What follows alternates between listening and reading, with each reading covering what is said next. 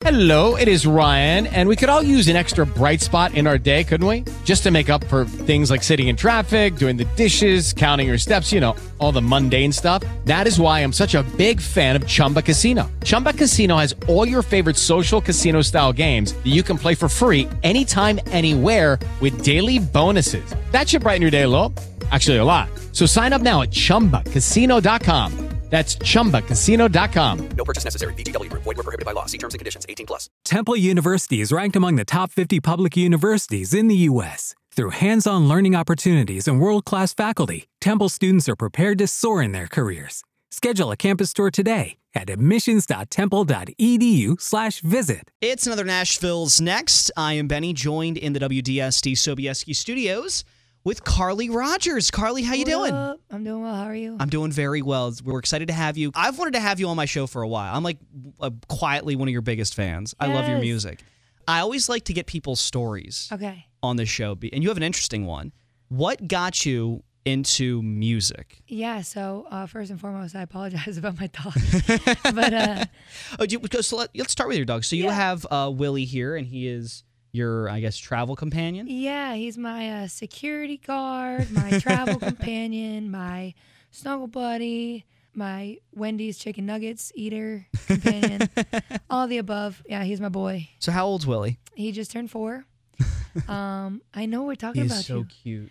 Yeah, he uh he's really cool. He was a pound puppy. Um Mm-hmm. the people that adopted him from the pound didn't take very great care of him and it was somebody that I knew pretty personally and Mm. they had a, another dog too that just wasn't being treated well, so his sister and I both were like, "Hey, we're going to take your dogs before we have to call the police." And he kind of just let us take them willingly. So what And- kind of dog is he? Because he has an interesting like fur pattern and everything. Yeah, actually, shout out, shameless plug, Instagram at Willie Road Dog.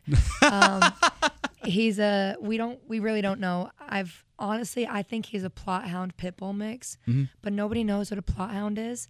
So I always say Great Dane pit bull mix because he kind of also looks like a Great Dane. So I really don't know. I just think he's a pit mix of some sort. Willie is an absolutely adorable uh, puppy, four years old, and you you you- take him around everywhere. Yeah, that's not shameless plug at Willie Road Dog.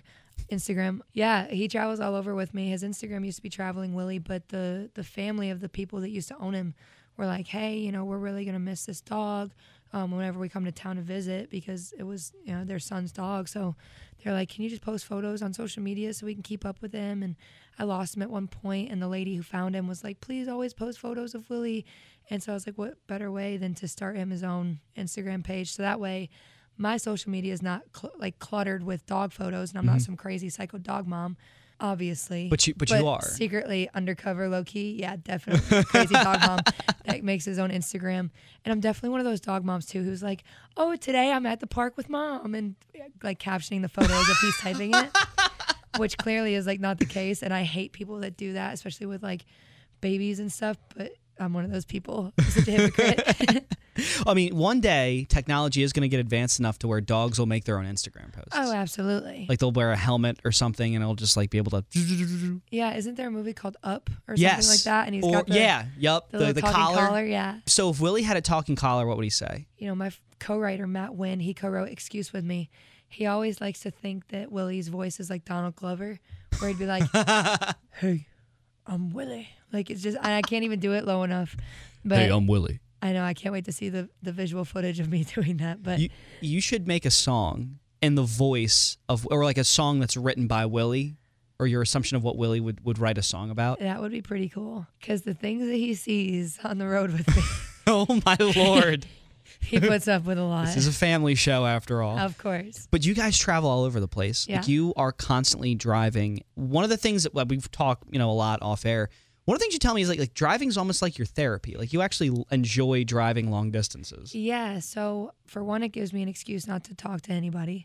um, because the the thing is though, is I'm such an extroverted introvert, which like I genuinely enjoy conversation almost to a fault. So then when I'm done with a conversation, I'm like, wow, that was just a 35 minute long conversation with like some it was just unnecessary you know because one thing turns into another and i just i enjoy conversing so I mean, even before the show, we were just talking about everything. Um, yeah, we've been in here for like an hour before we even got on the show. so you know, but so that's for one thing. For two, I grew up in a motor home for the majority of the year. My dad drove long distances and he had no problem driving 12 hours in a Class C motorhome by himself. You know, my mom wouldn't really drive, she'd stay up too.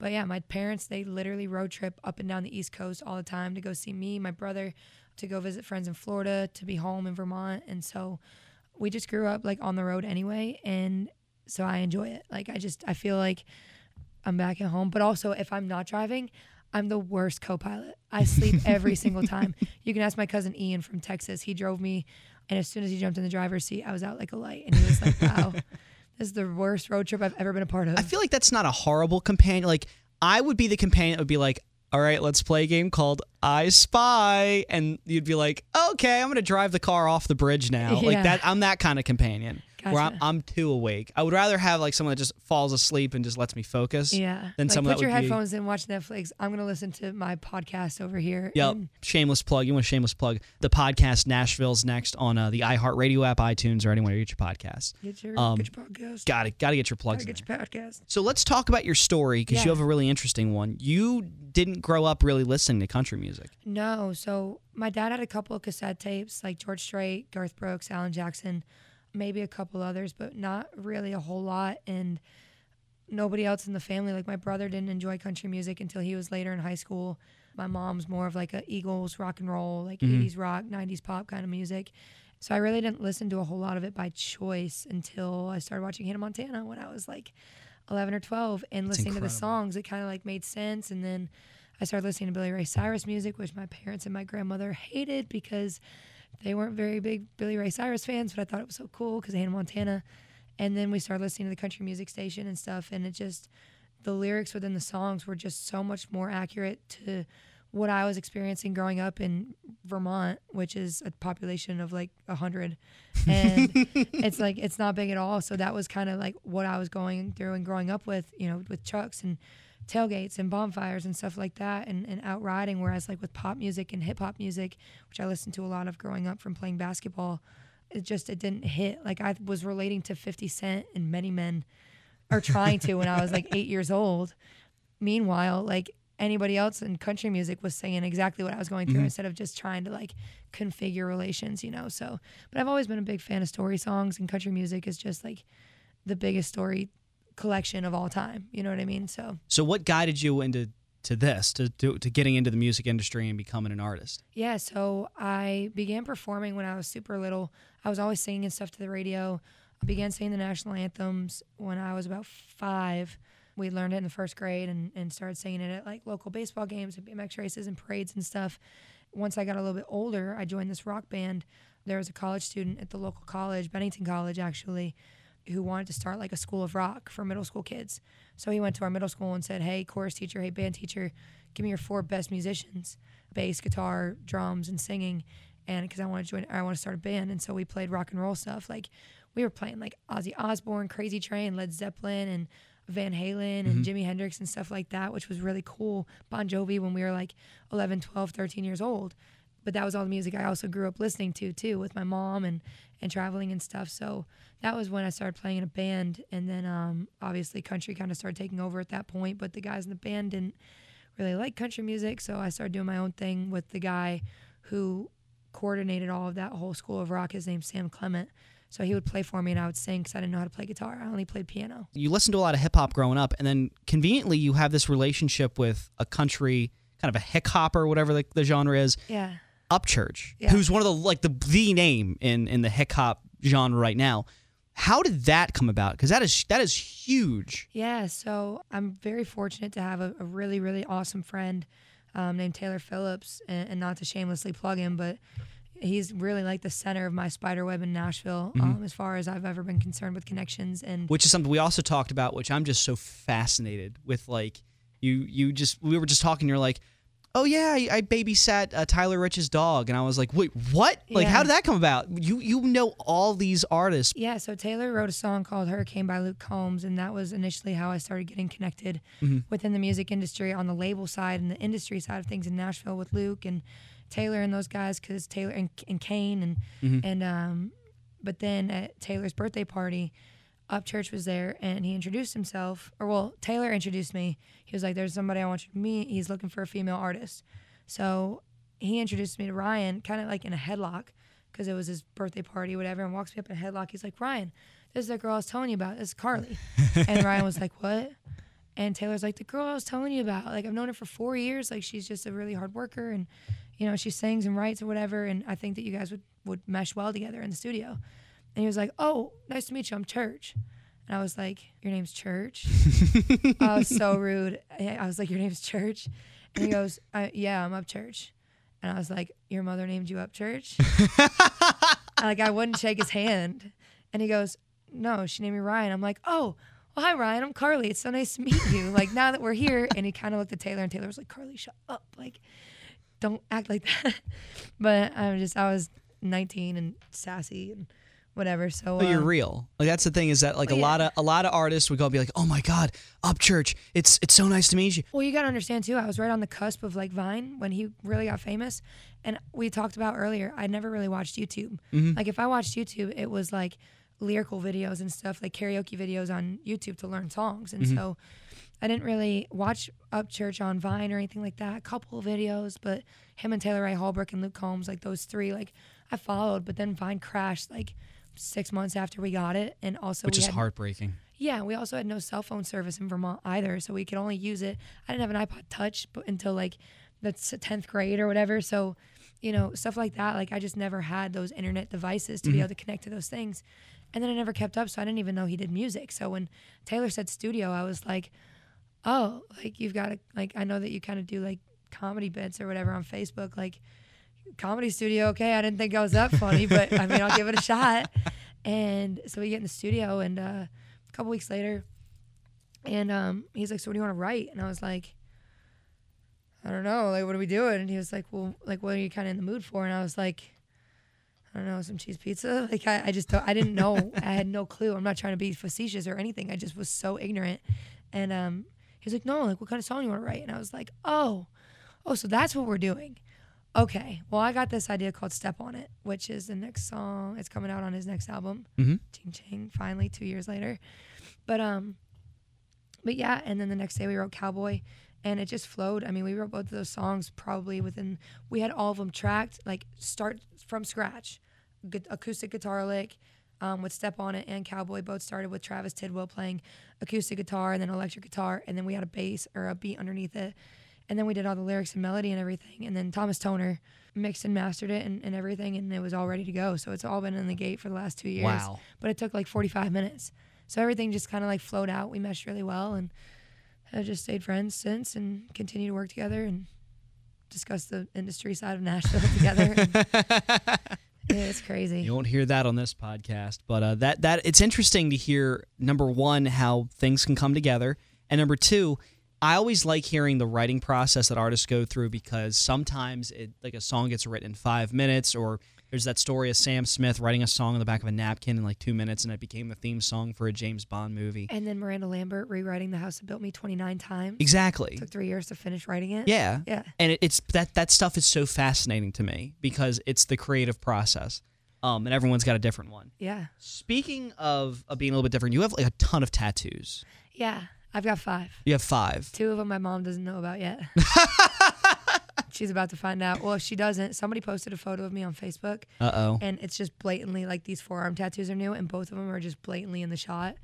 She hasn't asked about them yet, so I don't. She liked the photos, but she didn't ask about them yet, so I don't Okay. know if she knows or not. So I know you have one on your shoulder, My chest, yeah. yeah, your chest area, and then I know you have one on your back, one on your forearm. So uh, what's the can we what's the geographic locations for all these tattoos? Yeah, so I've got one on my chest, and that was my first one. I got it matching with my Nana.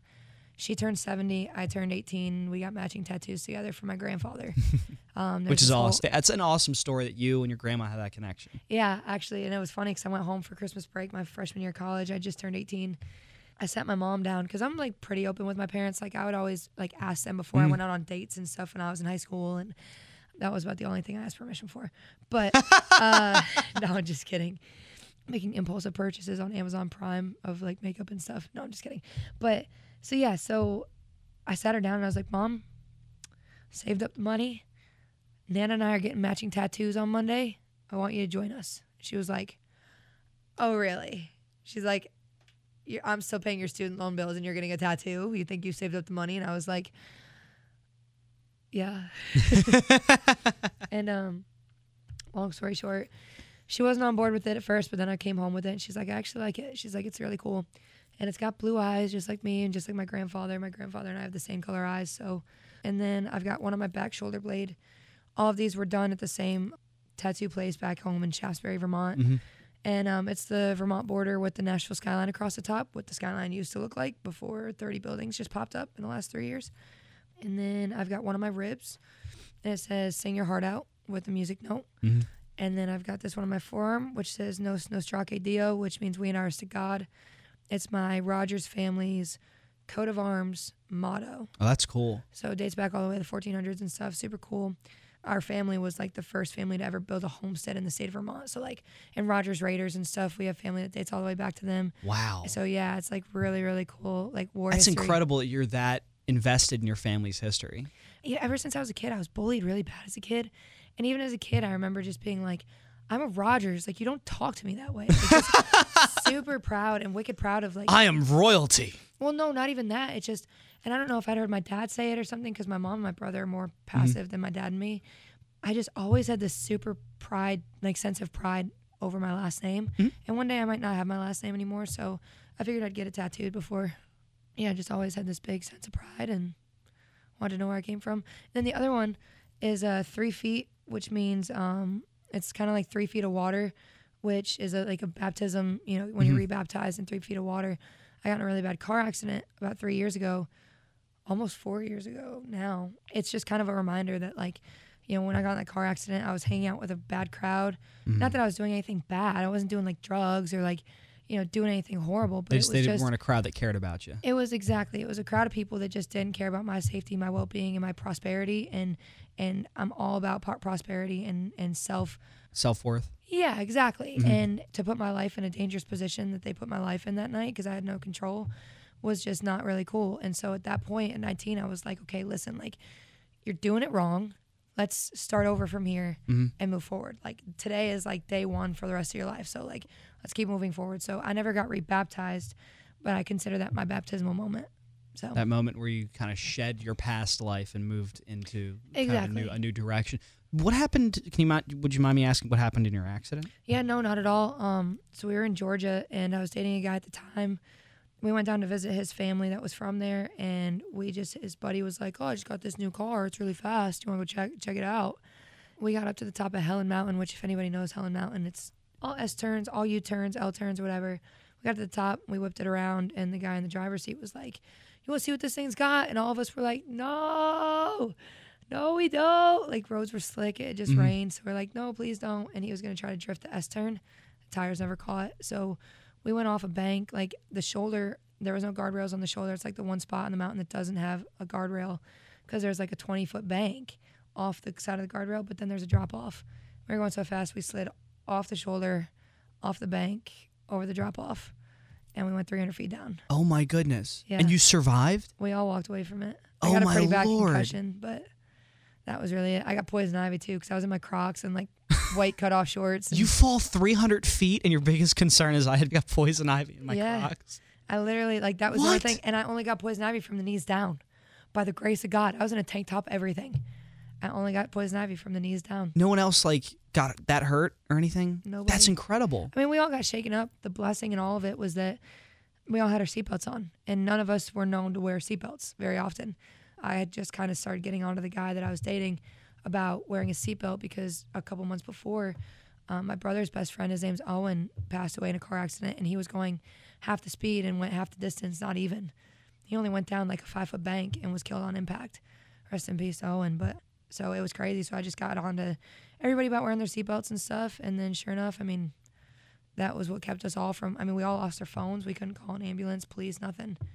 We had to walk back down the mountain, You guys, so you get in an accident, you fall 300 feet off the side of a mountain, and then we have to climb back up. and then walk down it just to get help. Yeah, That is insane. yeah. And I was really concussed. I'm gonna be honest. I don't really remember because I'm more of like when it comes to fight or flight, I'm definitely more of like a react first, and then like soak it all in, essentially, for lack of a better term. And so we went down the mountain, and um, everybody was kind of in shock. And I was like, guys, like, and I'm not trying to toot my own horn here, but this is just kind of like the reality of it was like, we have to get out of here. Like, does anybody have a phone? Is everybody okay? Yep, yep, yep. Does anybody have a phone? No, no, no. Okay, well, we got to climb out of here. Like, we got to go. And so everybody else was kind of in shock. The other girl that was in the car was like 90 pounds soaking wet and she like couldn't move. So we kind of had to like take Terrence carrying her back up the mountain and, um, or back up the hill. And then once we got to the top of the mountain, we got to concrete and like streetlights. I was like, okay, that just happened. Like, am I hurt? Like, is anything broken? Is my ankle bone sticking out of my foot? Like, cause you couldn't, we couldn't see anything. It was Yeah. dark. So I was like, is anything broken? Am I cut up anywhere? Do I have any blood? Because I was sweating because it was July in Georgia. So I was like, is this blood? Is it, is it sweat? Whatever. So we checked ourselves. And then, and Willie was actually supposed to be with us and we left him at the house. Thank God. Cause he would have been gone. That's great. No one broke a bone. Nobody broke any bones. The most severe injury was a concussion I and had a poison ivy. concussion because I kept hitting the side of the car. Yeah, we were airborne. We hit about, I think, I remember counting hitting seven times. Like, I never saw anything like the other three claimed that they saw their life flash before their eyes, and I didn't really have that experience. I just remember counting how many times my side of the car hit because I was on the back passenger side, and we went off. And so every time we landed on that side of the car, You felt it. That's incredible. no, airbags didn't deploy, nothing. That is the Shout out to Mitsubishi Evo 10s for not having deployable airbags. That is a that is a crazy uh, insane story. Well, I do want to I do want to kind of pivot the conversation Yeah. and go towards your music because you make incredible music and one of my you. one of my favorite songs you you made is called Say Something Slick. Yeah. The song that you you you came out with a few months ago and I like at least I count I if there's if there's a hundred thousand plays in that song I count for at least half of them. What went into making that song? Okay, so super fun story. Have we talked about this yet? I don't know if we did. Okay, so I had, and this is in an interview. It's documented on Google. I was on, I was at a writers' round in Nashville. Have you ever heard of C.J. Solar? He wrote Yeah. "Up Down" by Morgan Wallen Yep. and Florida Georgia Line. Yeah, so CJ was playing at this writers' round that I went to. I went to go watch another buddy of mine play, and he was on the same stage. So I'm mm-hmm. sitting there, and it's like from here to the window, away from the stage. I'm just leaning up against the bar, whatever, and like nobody else in the room. This is a, a venue that like it's not great to do writers' rounds in because people go there for the bar and the live music, but they're not paying attention to the live music. You know what I'm saying? So It's you're going there to drink. yeah, Yeah. Mm-hmm. exactly. You grab dinner, hang out with friends and stuff because it's that kind of venue, and they get a very busy crowd, but nobody's listening to the music that's being played. It's just background music. So Mm-hmm. I'm sitting there enjoying the writers' round and um, and watching my friend play or whatever. And CJ starts playing. I didn't know him at the time. I didn't recognize him or anything. He's one of those guys that when you play, or when he plays, he makes eye contact with somebody in the in the crowd. So he makes eye contact or whatever, and he locks eyes. So he's like sitting there, kind of scanning the room, and then he just locks eyes, and he sings. He sings these songs, and he just keeps locking eyes, and then he kind of scans a little bit, and then he comes right back to the same person, right? So I'm sitting there like, this guy better say something real slick if he's gonna sit there and sing all these love songs and look right at my face for it. Like this face right here expects something slick to be said. Expects something slick to be said. Okay, that was a tongue twister. He gets off stage, whatever, doesn't say anything, and by the end of the round, it kind of like cleared out, emptied out, or whatever. And so that was basically it. And I ended up messaging him and being like, "Hey, I wrote this song about you. Um, it's not really about you." Because you didn't end up saying anything. about the scenario. It's about the scenario and the potential scenario. And he messaged back and he goes, as songwriters, we're the kings and queens of embellishments. Like, no worries. Can't wait for it to come out, whatever. No response yet, but, you know, I sent it to him and hopefully he listened to it. hopefully he liked it, but no response yet. That was really the story behind it. And I went into the writer's room with Katie Columbia and Matt Wynn, and we were working hard on this one song that we still haven't finished. And we got like kind of halfway through a verse, through a chorus that was like subpar with a really great hook. And mm-hmm. then like, and it was four hours into the write. And I was like, wait, what if, because we're about to lose this writing writer's room. What if, what do you guys think of this idea? Say something slick. And I was like, because we could either say it like, say something slick as in like, come over here and like, let's fight, or like say something slick as in like, say something that's, that is slick, you know? Yeah. and um, that's smooth. And Katie is like a romantic, and she's like, I like the say something smooth kind of kind of vibe. Yeah. And so we wrote it real quick and literally like less than 20 minutes. Like we just kind of vibed through it, and I was like, this is kind of my idea. Do, do, do, do. Matt and Katie and I wrote it, ran away with it, and wrote it in like 20 minutes, Wow. and left it the way it was written. That is incredible. Yeah. It's an amazing song, Say Something Slick by Carly Rogers. And uh, you'll hear it here on 94.7 WDSD. You have another new song Yes. that you're working on. Do you want to tease that a little bit? You, you're working with someone from Collective Soul. Oh yeah. So uh, my friend Jesse Triplett, he uh, he plays guitar for Collective Soul. He's producing the song, and what's cool is like, I do like working with different producers. Some people just stick with the same producer, and it all sounds like the same producer, which is great. I think certain songs need certain sounds though, and he feels the same way. And I posted basically what happened was. I just went to Losers one night and, and sat down, was eating dinner, kind of like as a woman, hoping somebody would come in and be like, oh, like I noticed your hair, like it's a nice new color, because I just dyed it red, so I was being bold, and um, like the color that it is now. I was just kind of sitting there. I was like, maybe somebody will come in that I know, but like if not, whatever. At least I'm getting dinner and a beer. And sure enough, there was a couple people that I knew that walked in, and these were people that like I considered to be like two of my closest friends, really talented songwriters, artists, whatever. And and uh, we had written quite a bit together after all the Upchurch stuff kind of came out. Um, talked about like playing shows together and, and doing all this stuff and and did a lot of favors for for this person specifically.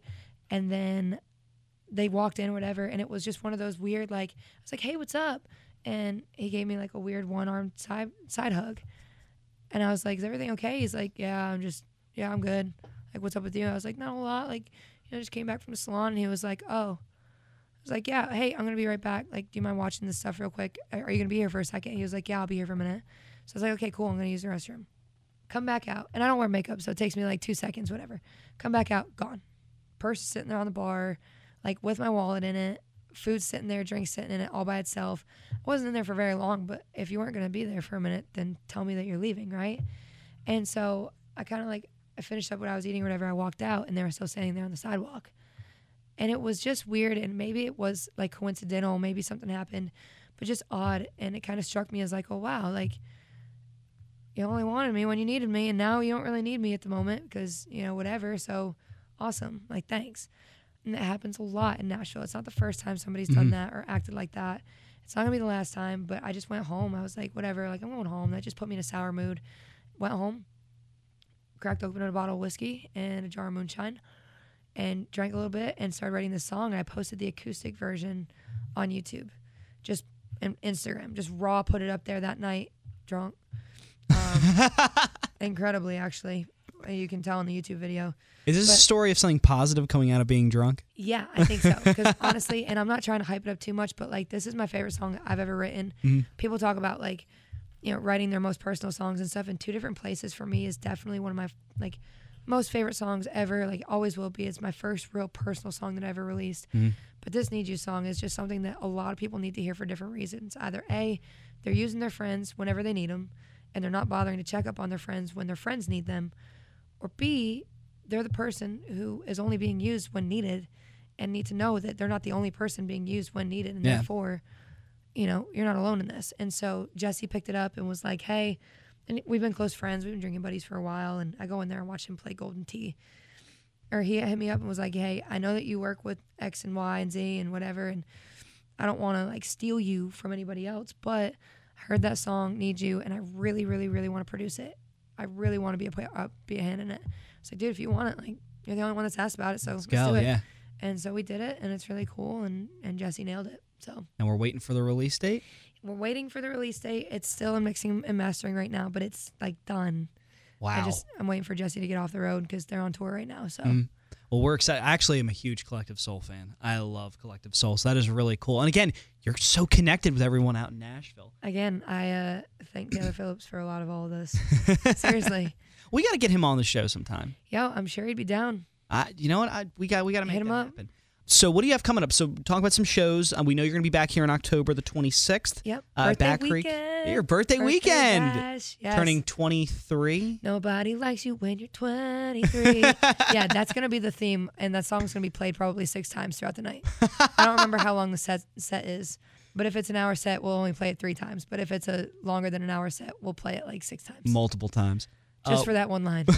let's talk. Obviously, we're, we're doing this uh, in in June, uh, May late May June. Um, what what do you have coming up uh, in terms of shows? Yeah, so uh, I just got done playing some shows back home in Vermont, Mm-hmm. which were awesome. And then I play CMA Fest. Um, I'm not on the CMA stage yet, but I have a showcase at um, Live Oak, which is right on Demonbreun Street, Music Row. I'm at 8 p.m. on Saturday, opening for Tyler Rain. Oh wow. Tyler Rain is this really awesome pop artist in Nashville. He's absolutely incredible. Shout out Tyler Rain. But yeah, he asked me to open for him. 30 minute set, 8 to 8:30. After that, I think I'm in Louisiana for a little bit, which is going to be absolutely incredible. I've never been to Louisiana, so I'm really excited. Oh, that's cool. And I'm still working on some shows down in Georgia, Florida, and Minnesota. Getting back to Minnesota. So you you literally travel all over the place. Yeah. Carly Carly Rogers is about I'm to be stir crazy. I don't like being in one place for too long.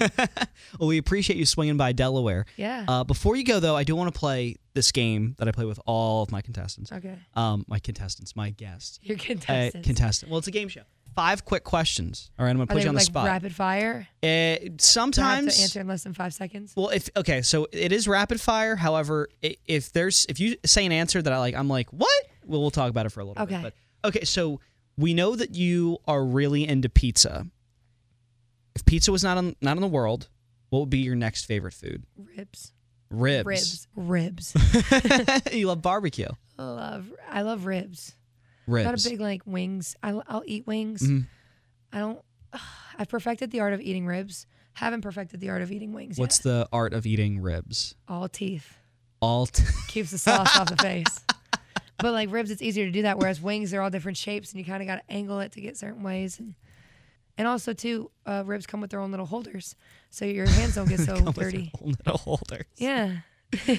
Um, okay, so you said you played a lot of sports. You played soccer, BMX, basketball. What was your favorite sport that you played? Oh man, I liked them all for different reasons. BMX was a lot of fun. Traveled everywhere, met so many people. Basketball was the longest sport that I ever played. Played all the way up through senior year of high school. Almost played in college. I loved lacrosse though, and I think it was because I only got a glimpse of it. Like I mm-hmm. played in eighth grade for one year, got really good at it. Didn't play in senior or didn't play in high school until my senior year, and like got good at it again by the end of the season. So I wish I'd stuck with lacrosse, but I hated track. I don't think there was anything else I really hated. Oh, so you're like a full blown like multi sport athlete. You played everything. Oh yeah, I played baseball and softball and stuff. I played baseball first, tried softball, hated it. Couldn't grip the ball. I got little hands. couldn't grip a softball, but baseball I couldn't hit. So Uh, that was my problem in baseball too. Coach uh, always said, uh, "Pinella, if I pushed you out of a chair, you wouldn't hit the floor." yeah, So that was uh, that. And actually, so my baseball coach used to say, "I couldn't tell you the last time you got a hit, but I could tell you the last time you got hit."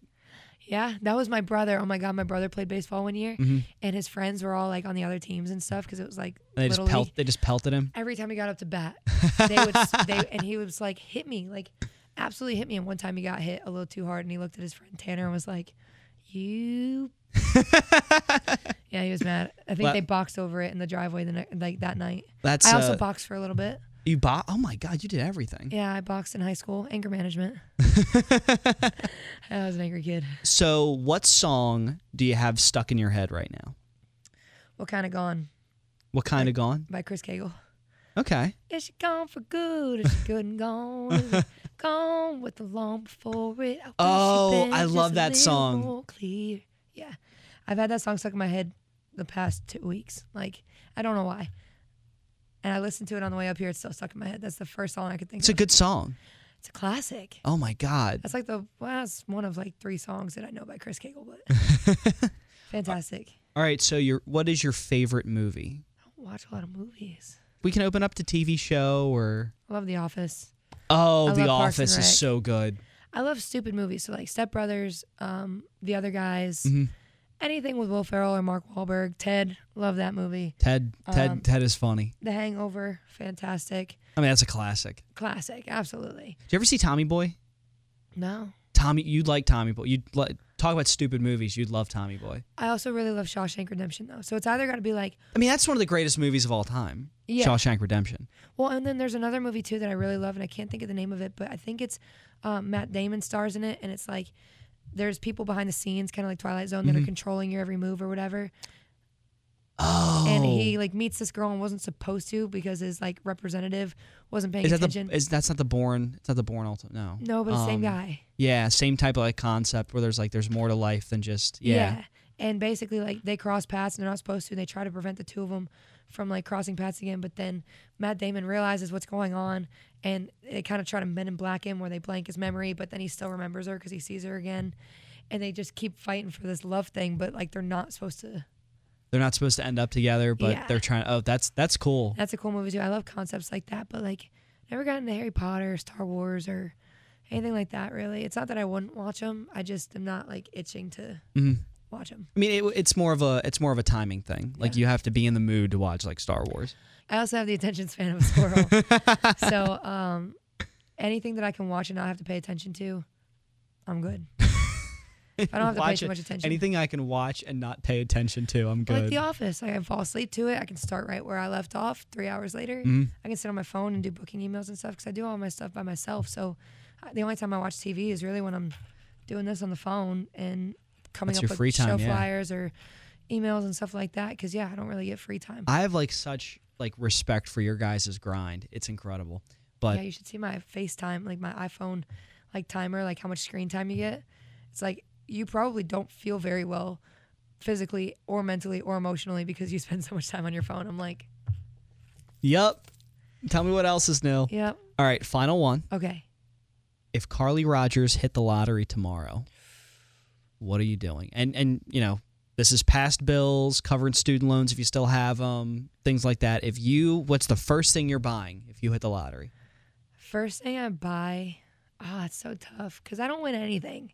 Every time I get a scratch off ticket, it's like, oh, you want another ticket, and then I get the same ticket, and then I lose. So, um, I never really thought about it. If I, I'd spend, I'd put half of it into like savings, um, savings and investments. Probably buy a house, um, buy the house that I'm looking at right now in Ashland City, and um, I don't know, probably spend it on studio time. Maybe buy my parents' house just because I don't want them to sell it and it's on the market. Mm-hmm. But I wouldn't want to have the upkeep of it because I don't live in Vermont anymore. You'd So- buy it, hold on to it for a couple months, and go, okay, I understand why they're selling it now. Well, I'd be like, oh, if you guys want to keep it up, like I'll buy it from you. You know. My parents have been incredibly gracious and super supportive of everything that I've ever done. So anything that I could do to pay them back, honestly, would if they want to take a vacation or or whatever. They've always wanted to live on a houseboat. Um, it'd be something like that. Basically, they want to sell all their businesses because they're entrepreneurs as well, Mhm. And um, they want to sell all their businesses as quick as they can and live on a houseboat and just take off. Do their thing. So that's kind of that's kind of what you know I'd want to help them with. But there's nothing really selfishly that I'd want. A new than, like, guitar, hot tub. I hate hot tubs. You hate hot what? I hate hot tubs. What? I hate them. How can you hate a hot tub? I get too hot. well, that's what the point is. They're a hot tub. I hate them. It's like the point of a hot tub is I not to be feel cold. Like I'm in like a warm cesspool. Like, especially when there's other people in it. Like if it's my private hot tub and nobody ever steps foot in it, I could sit in it for like ten minutes. But that's as only long as I ten. can. Only ten minutes. That's as long as I can sit in a hot tub. Like they're so relaxing. But I hate hot tubs. But yeah, if if I were being selfish, I'd probably buy a new car. Okay. Um, definitely would buy a new car. there we point. go. All right. But um, I really wanted an Aston Martin. Um, Ooh. Okay. So we're, I, you're not talking about just like getting yourself like a, another a new SUV. a new or SUV or so. You're talking about you want like an Aston an Aston Martin. An Aston Martin. Yeah, or um, more classic muscle cars. So I have a 68 Mustang that I love, and I've got two um, 94, 95 Wranglers that are technically still my dad's, but Mhm. um, but I'd love to get more cars like that, more classics. I'd love to get a Bronco. Oh, that'd be get like cool. a 90s style, like military green Bronco with the wood panel. Oh, that would be so cool. Be insane. That would be insane. Well, Carly, we love having you on here. People are going to fall in love with you when they hear this interview because I it- hope so. you're you're impossible not to like. When people hear this, where can they follow you on social media? So yeah, CarlyRogersMusic.com. You can find all of my social media there, all of my music there, my tour dates there. Instagram at Rogers Carly, Facebook Carly Rogers Music, iTunes, Google Play, Amazon Music, YouTube, Spotify, Tinder, Bumble, eHarmony, Farmers Only, Christian Mingle, Black People Meet. There's probably like four others that I just haven't heard of yet, but you know, all the classics. She's Carly Rogers on Nashville's. Carly, thank you so at much. Willie Road time. Dog. Oh my goodness, thank you so much for your time. Thanks for having me, Benny. With the Lucky Land slots, you can get lucky just about anywhere.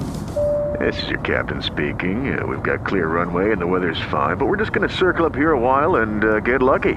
No, no, nothing like that. It's just these cash prizes add up quick. So I suggest you sit back, keep your tray table upright, and start getting lucky. Play for free at LuckyLandSlots.com. Are you feeling lucky? No purchase necessary. Void where prohibited by law. 18 plus terms and conditions apply. See website for details.